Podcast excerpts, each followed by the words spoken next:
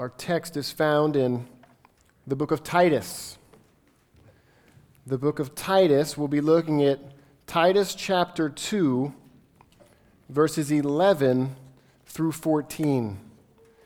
Titus chapter 2, verses 11 through 14. Let me read the text for us. It says, For the grace of God has appeared, bringing salvation to all men instructing us to deny ungodliness and worldly desires, and to live sensibly, righteously, and godly in this present age, looking for the blessed hope and the returning and the appearing of the glory of our great God and Savior, Christ Jesus, who gave himself for us to redeem us from every lawless deed and to purify for himself a people for his own possession, zealous for good deeds. Let's pray. Well, Father, Father, I thank you for the gift of song and music. And Father, I thank you for the very songs that we sang today, God, that so correspond with the, the word that we're going to see today, God, that that we need grace, Father, and it's the grace that you provide, that it's by your Spirit that we can live lives that are pleasing to you.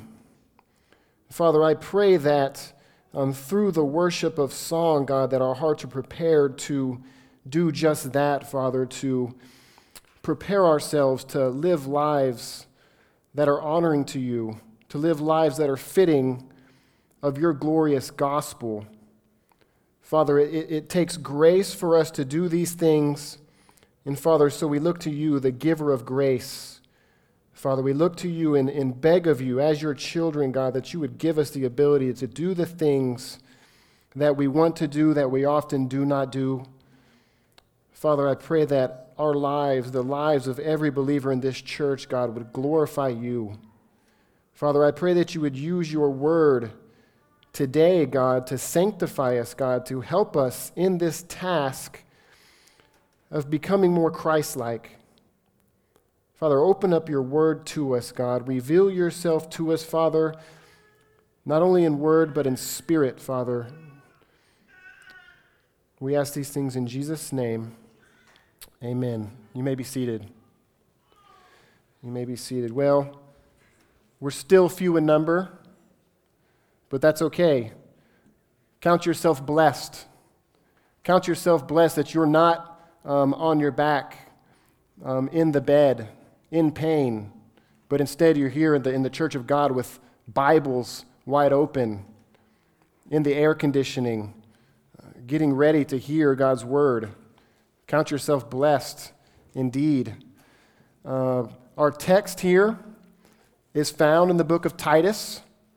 This letter uh, that the Apostle Paul wrote to Titus is commonly grouped together with the other books, 1 Timothy and 2 Timothy.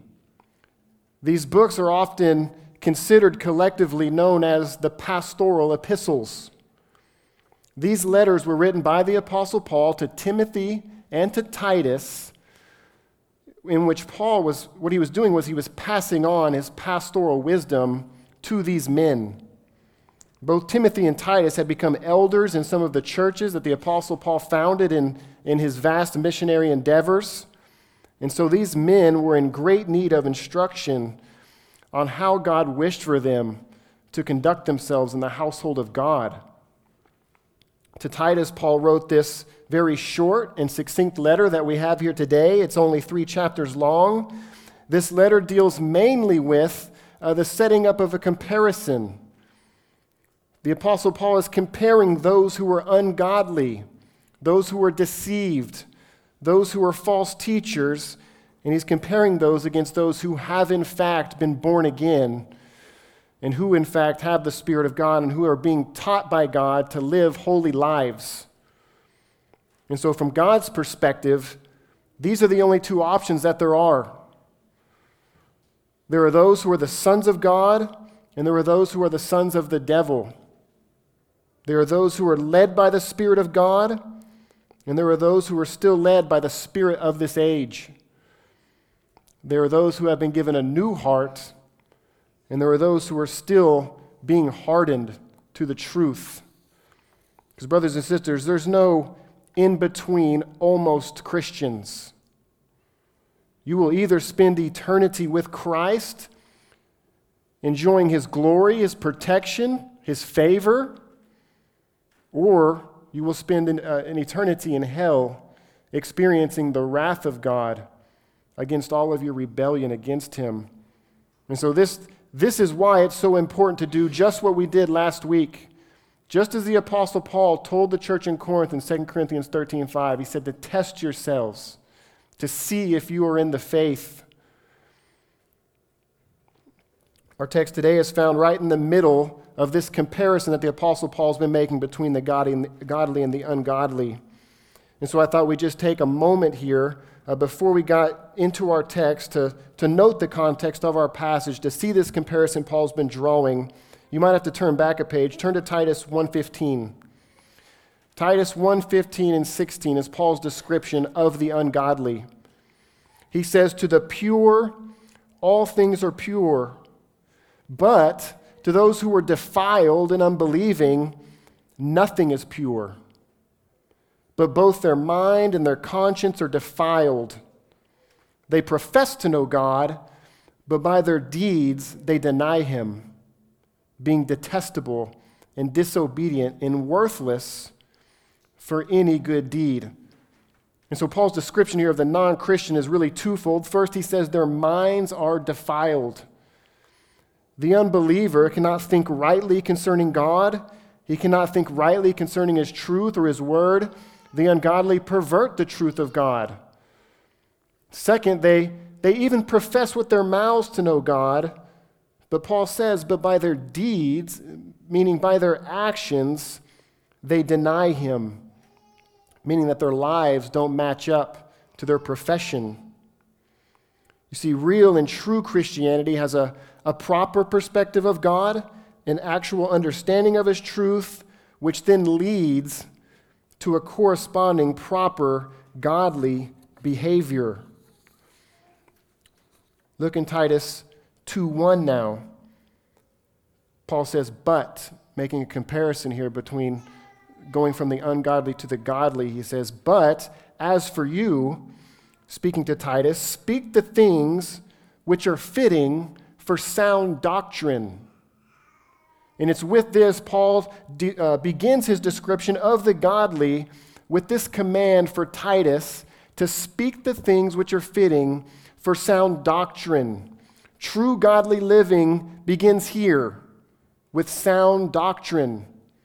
If your deeds are not based on sound doctrine, then they will not be pleasing to God. There were many who were motivated uh, in their deeds, in their works, in their so called evangelism. They're motivated on the, on the basis of a works righteous system of pleasing God.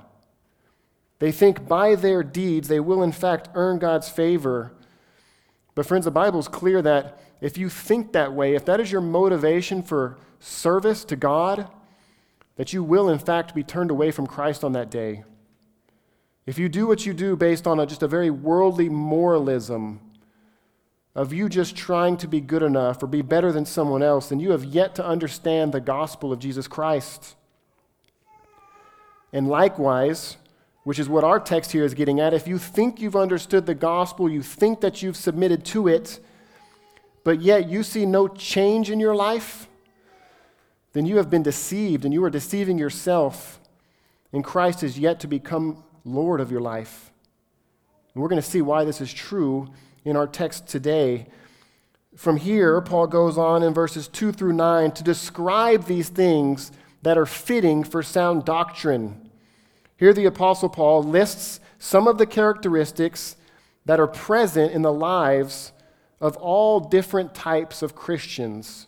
Maybe you can look for your, your spot in this listing here.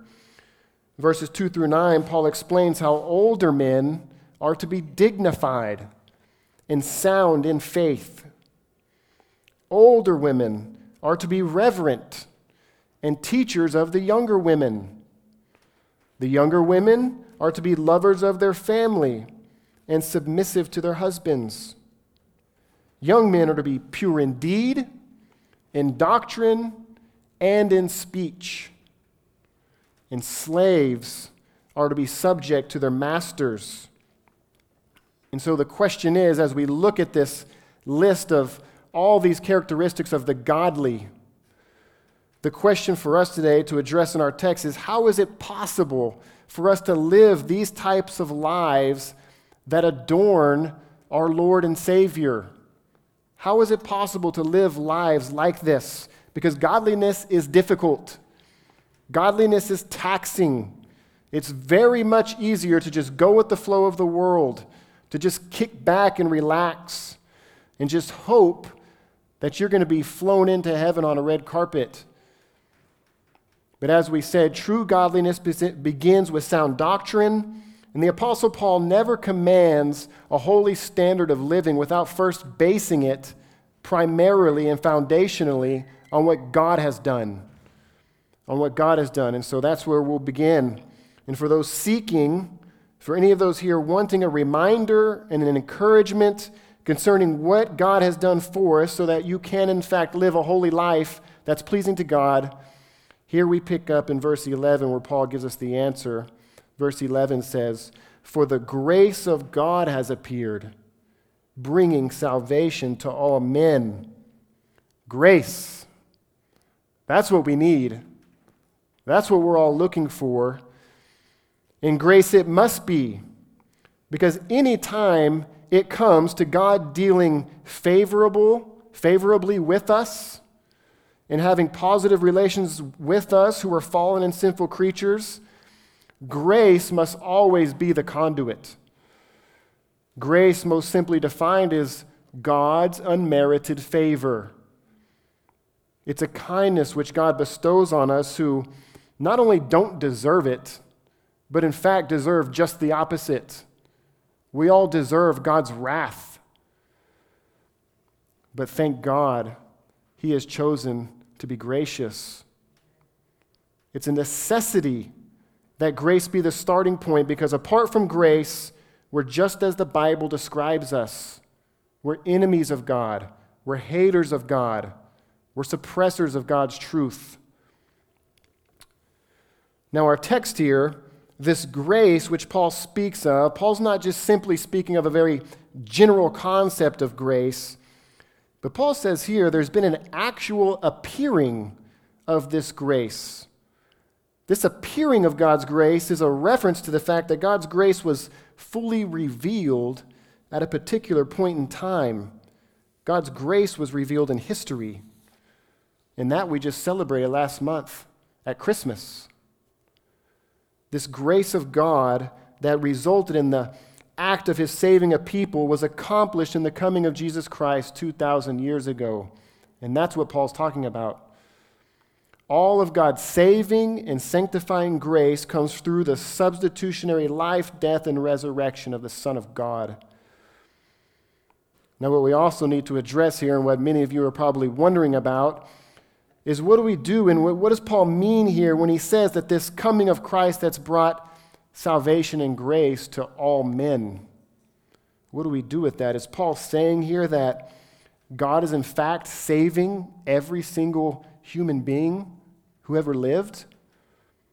Well, that can't possibly be what the Apostle Paul means because the Bible's replete with examples of people who will, in fact, not be saved and people who will spend an eternity under God's judgment. Does it then mean that through the coming of Jesus Christ, that every single person alive will have this gracious offer of salvation given to them? Well, that can't be what it means either. Because, brothers and sisters, I don't know if you realize this or not, but even today, even right now, there are people, countless numbers of people, who are born, who live, who sin, and who die, who never hear the gospel of Jesus Christ. That happens every day that's why missions still exist. That's why Pastor Emilio and them are down there in Mexico, because there are those who have still yet to have heard this gospel. So, what does Paul mean by saying the grace of God has appeared, bringing salvation to all men? Well, due to the context of this declaration of Paul, I believe that what Paul is saying is that this gracious salvation that was earned by Jesus Christ is now being given to all men without distinction. All men without distinction, whether old or young, male or female, free or slave. This grace is saving people of every kind without distinction. It's important to realize that you have to remember what was the greatest distinction of human history, the greatest distinction and dividing line between God's salvation prior to the ministry of Jesus Christ. What was that dividing line? It was the Jew and Gentile distinction. Up until the time of Christ, and apart from very few exceptions, which were what I think really just glimpses into what God would do through Christ, God had only revealed himself salvifically to the people of Israel. It was just as the psalmist says in Psalm 147 19. The psalmist says, He, speaking of God, declares his words to Jacob, his statutes and his ordinances to Israel. And he has not dealt thus with any other nation. And as for his ordinances, they have not known them. Praise the Lord. Even during Jesus' own ministry, when he sent out his disciples to preach in other cities, he told them, Matthew chapter 10, he said, Do not go the way of the Gentiles, nor do not enter any city of the Samaritans, but rather go to the lost sheep of the house of Israel. The Apostle Paul reminds us also, reminds us Gentiles, specifically speaking right to us, of this reality in Ephesians chapter 2. Turn to Ephesians chapter 2 to see this. Ephesians chapter 2, verses 11 through 12. This is an important reminder for us. Ephesians chapter 2, starting in verse 11, says, Therefore, remember that you, the Gentiles in the flesh, who are called the uncircumcision by the so called circumcision, which is performed in the flesh by the hands, speaking of the Jews, remember that you were at that time separate from Christ, excluded from the commonwealth of Israel strangers to the covenants of promise, having no hope, and without God in the world. That was our condition as Gentiles before the coming of Christ. Without God and without hope in the world. But thank God, following Jesus' resurrection, following all things having been fulfilled, that Jesus gave this command to his disciples in Acts chapter 1 verse 8. Jesus told his disciples at this point, "You will receive power when the Holy Spirit has come upon you, and you shall be my witnesses both in Jerusalem and in all Judea and Samaria, and even to the remotest part of the earth." And so it was with this command throughout the book of Acts as we've been seeing in Sunday school, that we see God saving men without distinction men, women, free, slave, Jew, Gentile, without distinction. Salvation has, in fact, gone out to the whole world. Now, the other reason that we know that this salvation, which is brought to all men, does not mean every single individual because if it did mean every single individual, every single individual would in fact be saved. And this is because this grace of God, this salvation spoken of here by Paul, is an effectual grace. It's a grace that actually does something. This is not some kind of a potential grace, a prevenient grace. This is a powerful grace that actually conforms us to the image of Christ. Look now at verse 12 back in Titus chapter 2. Look at verse 12 and we'll see what this effectual saving grace does in the life of a believer. This grace is instructing us to deny ungodliness and worldly desires and to live sensibly, righteously, and godly in the present age. Here in verse 12, Paul lists for us both the positive aspects of, of the Spirit's instruction and the negative aspects of God's grace. God's grace instructs us, it teaches us, it guides us to deny ungodliness.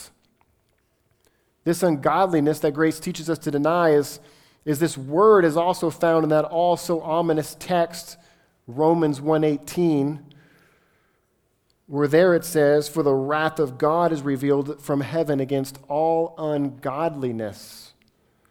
Ungodliness is just a very general term describing everything that is unlike God.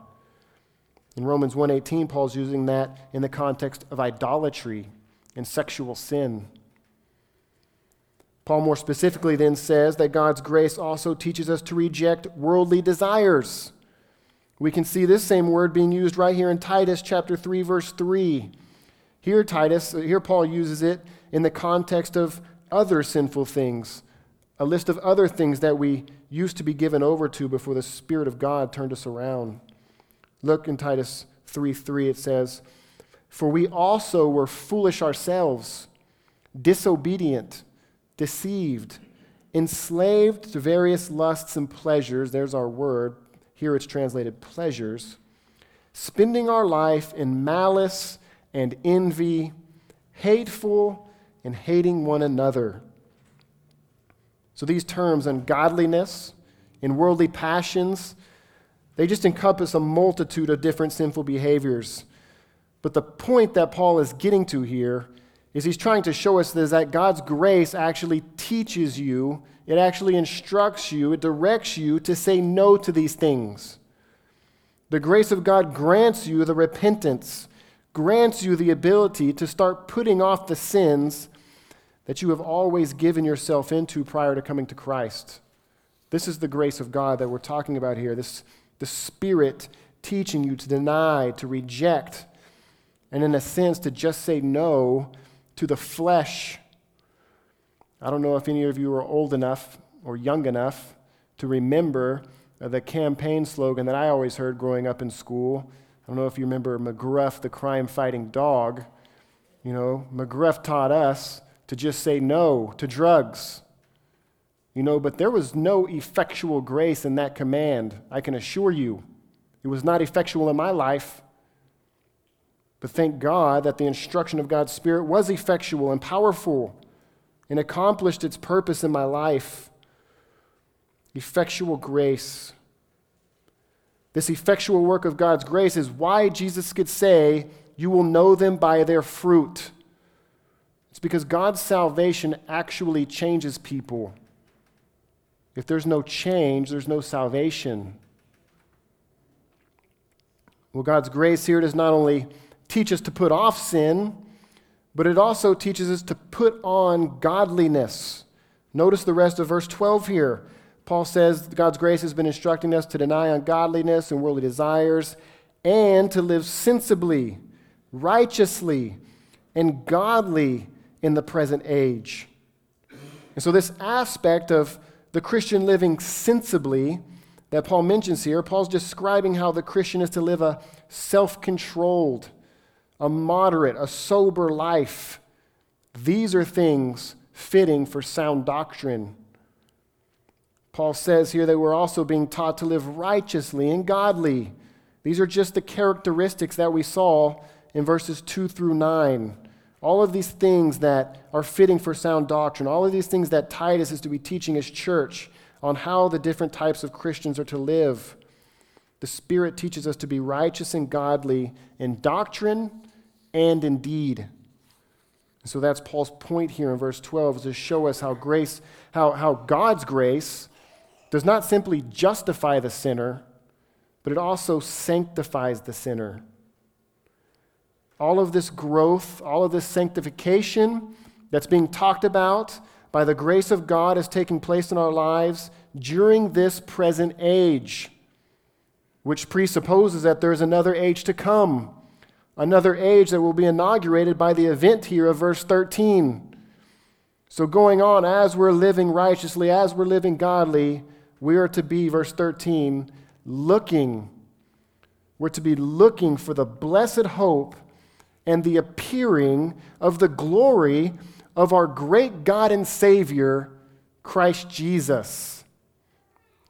So, as we noted from the start, godly living begins with sound doctrine, correct doctrine, correct thinking. And, brothers and sisters, this thought, this reality of the return of Christ is one of the most sanctifying thoughts, most sanctifying doctrines that God gives us. For the non Christian who's remaining unrepentant in his sin, this reality, the reality of Jesus Christ coming back, brings nothing more than the sure and terrifying expectation of judgment.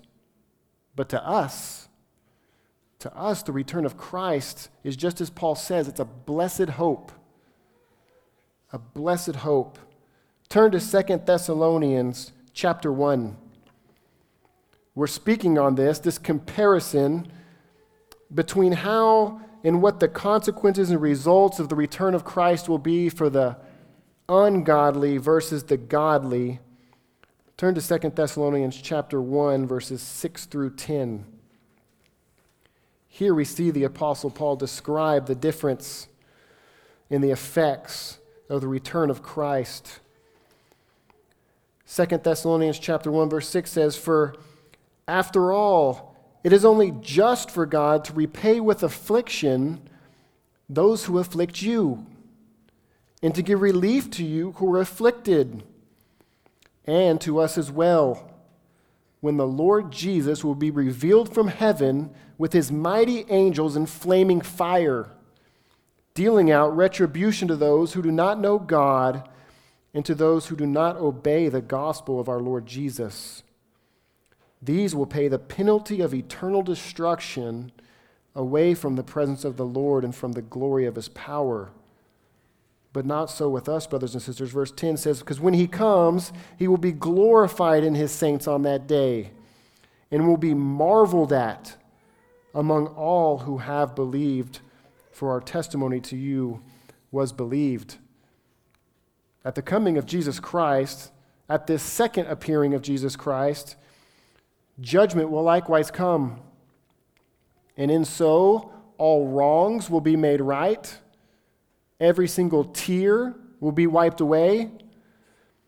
This will be the day when finally our struggle with sin in the flesh will finally be over and we'll be ushered into the very presence of God, never to be removed again. The return of Jesus Christ and the glories therein should literally be a sufficient thought to carry us through any trial, any problem, any struggle that we come against. So, brothers and sisters, put your hope in that day. Put your trust in the promise of Jesus Christ's return. And think about this moment often.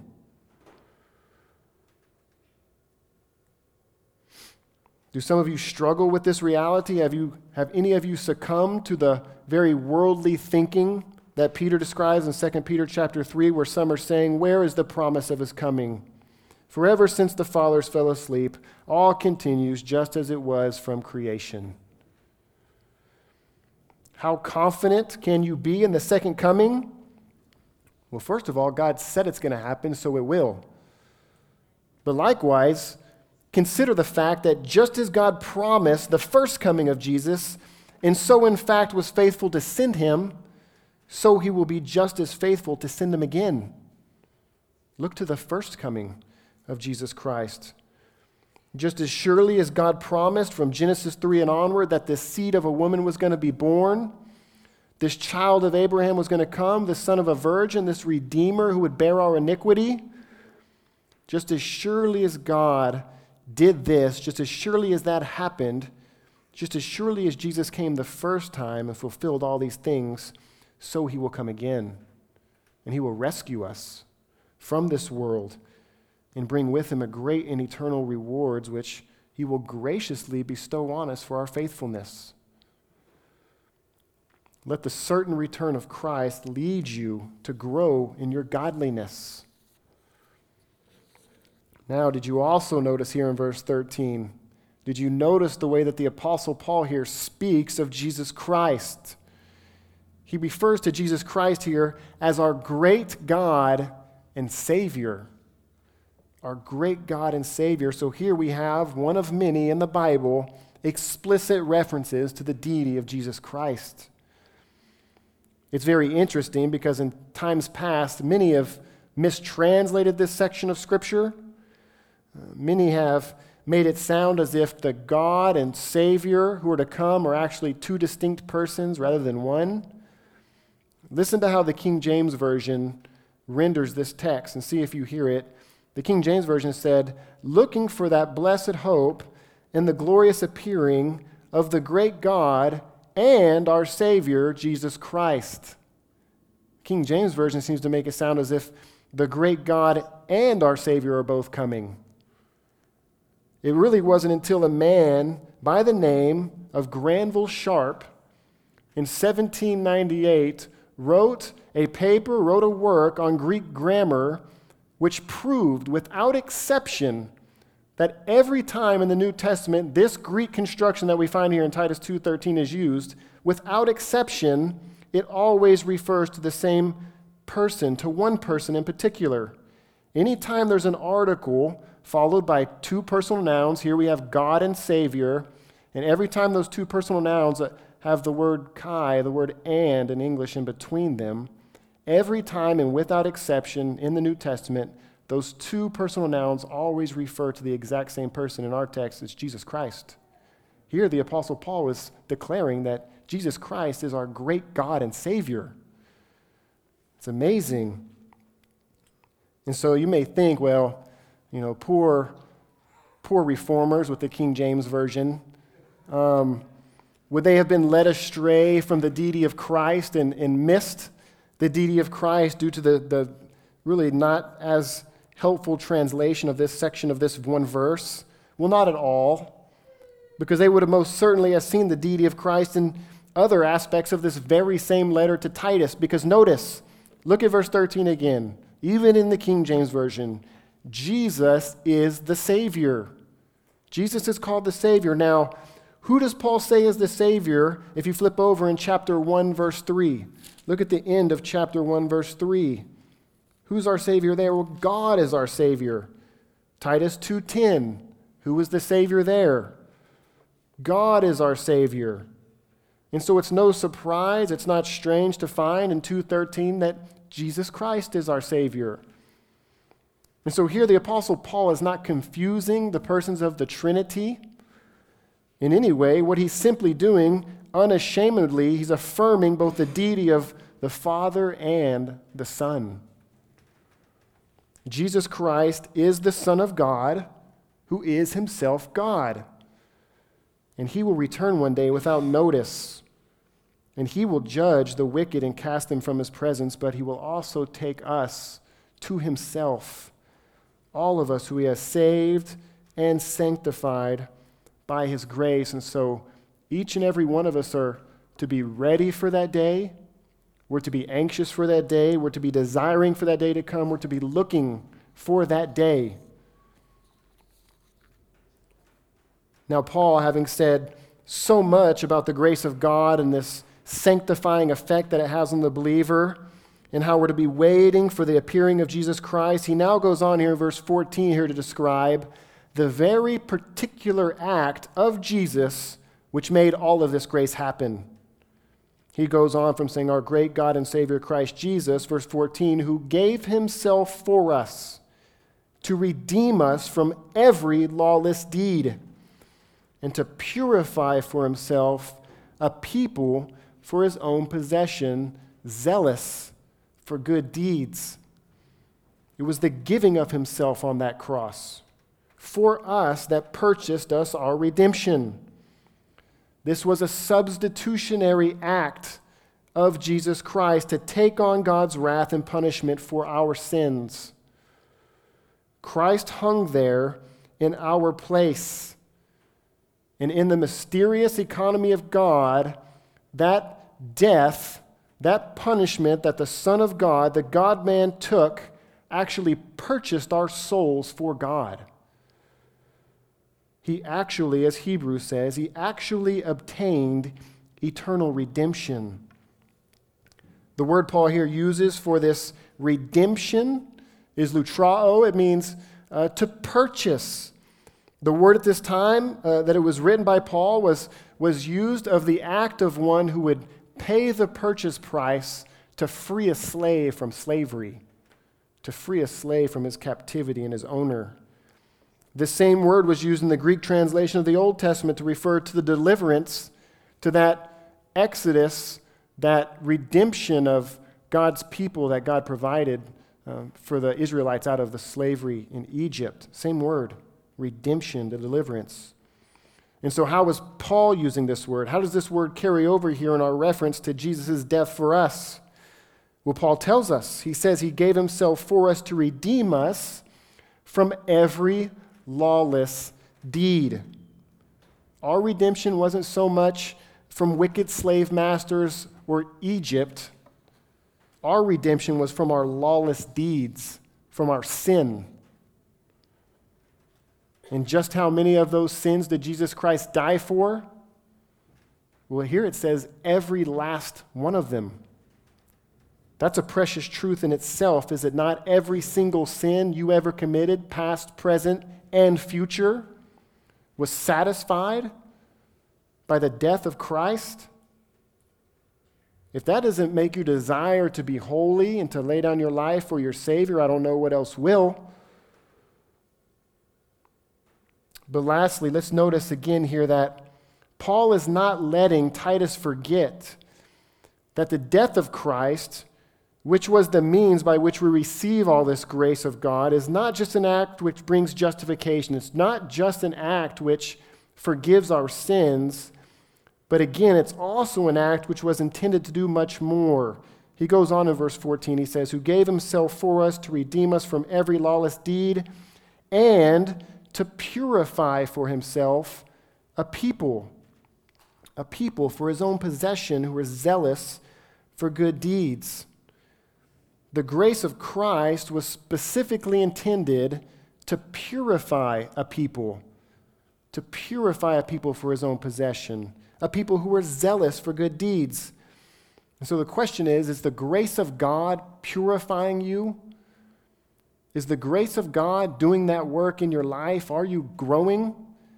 Are you being sanctified? Well, God does this purification in many ways. He does it, for one, through the graces of the church, through the preaching and teaching of His Word. The more you hear the preaching and teaching of His Word, the more your thoughts and therefore your actions are brought into alignment with God's. God also does this through pastors and other loving brethren who will come alongside you in your walk with the Lord. And as so many in our church who are even right now experiencing, God also uses trials to purify and to, clean, to cleanse us. God uses these trials, He brings them into our lives so that we will learn to be faithful. God wants to teach us to fully rely on Him and to trust Him and to trust His goodness through sickness, through separation, through loss, through poverty, and through pain. God's doing this because He loves us. He wants us to be purified. It's just as you men want your brides to be holy, to be sanctified, so too does Christ want us, His bride, to be cleansed, to be washed, to be holy. God has taken to himself a people that will glorify him in this world, in this present age. A people who will prove to the world that God's grace is real, that God's grace is powerful and effective. You know, if all the previous benefits of God's salvation that we've just looked at, his grace, his sacrifice, his returning, if all of these have yet to stir you up to pursue your sanctification, then let the honor of God's great name in this world motivate you to change. For the sake of his name, change. Because I want our church to show this world how powerful God's Spirit is. I want our acts to match our profession we're very bold to go preach in the, in the streets. But would people believe that preaching if they saw us at work? If they saw the way we, we deal with our neighbors? If they, if they saw the way that we deal with each other? All of these things leave the, uh, the, the, the option for people to blaspheme the name of God when so called Christians don't live like Christians. We're only giving an excuse to the unbelieving to remain in their unbelief. I say we take every excuse away from them. Let's show them that, let's prove to them that God's grace and His gospel is actually powerful enough to change people's lives.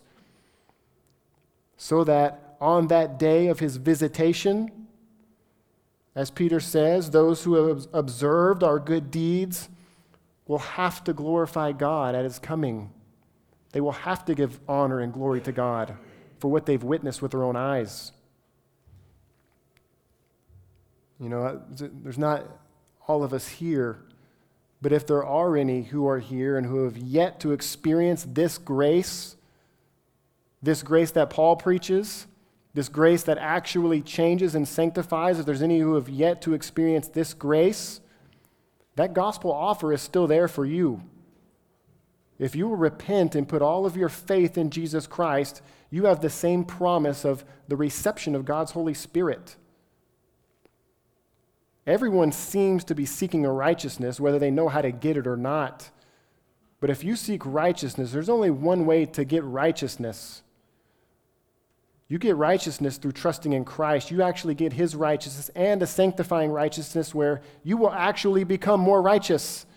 If you want to be more righteous you've been trying and you have yet to come to Christ, you're really just spinning your wheels. And so the call is there for any who have yet to repent and put their trust in Christ. And for us who have been saved already, brothers and sisters, let us continue to work out our salvation, knowing that it's God in us who's working in us to will and to do for his good pleasure. Amen? Let's pray. Well, Father, God, would you please make this text effectual, Father, these realities effectual in our lives? Father, may we be sanctified, God. For the sake of your holy name in this earth, God, may we be holy. Father, may my actions match my words, Father. May those at my workplace, God, be shamed, Father, by the, the holiness of my life. May you use this, Father, to stir them up, Father, to seek your name and to seek the God who does these wondrous things, God. Father, may you work these things in our marriages, Father. May our marriages be so blessed, Father, that our family members see our marriages in wonder. Father, may people actually come to us, Father. Maybe we be so holy, God, that people actually ask us for the hope that is within us. Father, if we were just like the world, Father, if we remain like the world, nobody's going to wonder anything about us. But Father, give us the, the grace to be sanctified, to become like Christ. Father, give us mercy and grace. We ask these things in Jesus' name. Amen.